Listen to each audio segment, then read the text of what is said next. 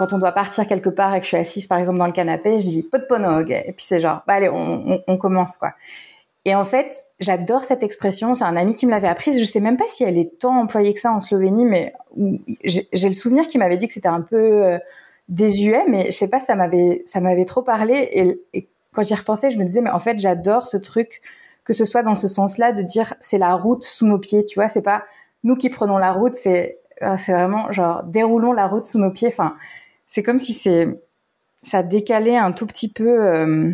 la façon de dire et puis du coup ça ça amène de la poésie en fait. Ouais, dans cette façon de de dire les choses. Et du coup, euh, comme c'est un peu ce que je cherche, de mettre la poésie un peu partout, bah ça me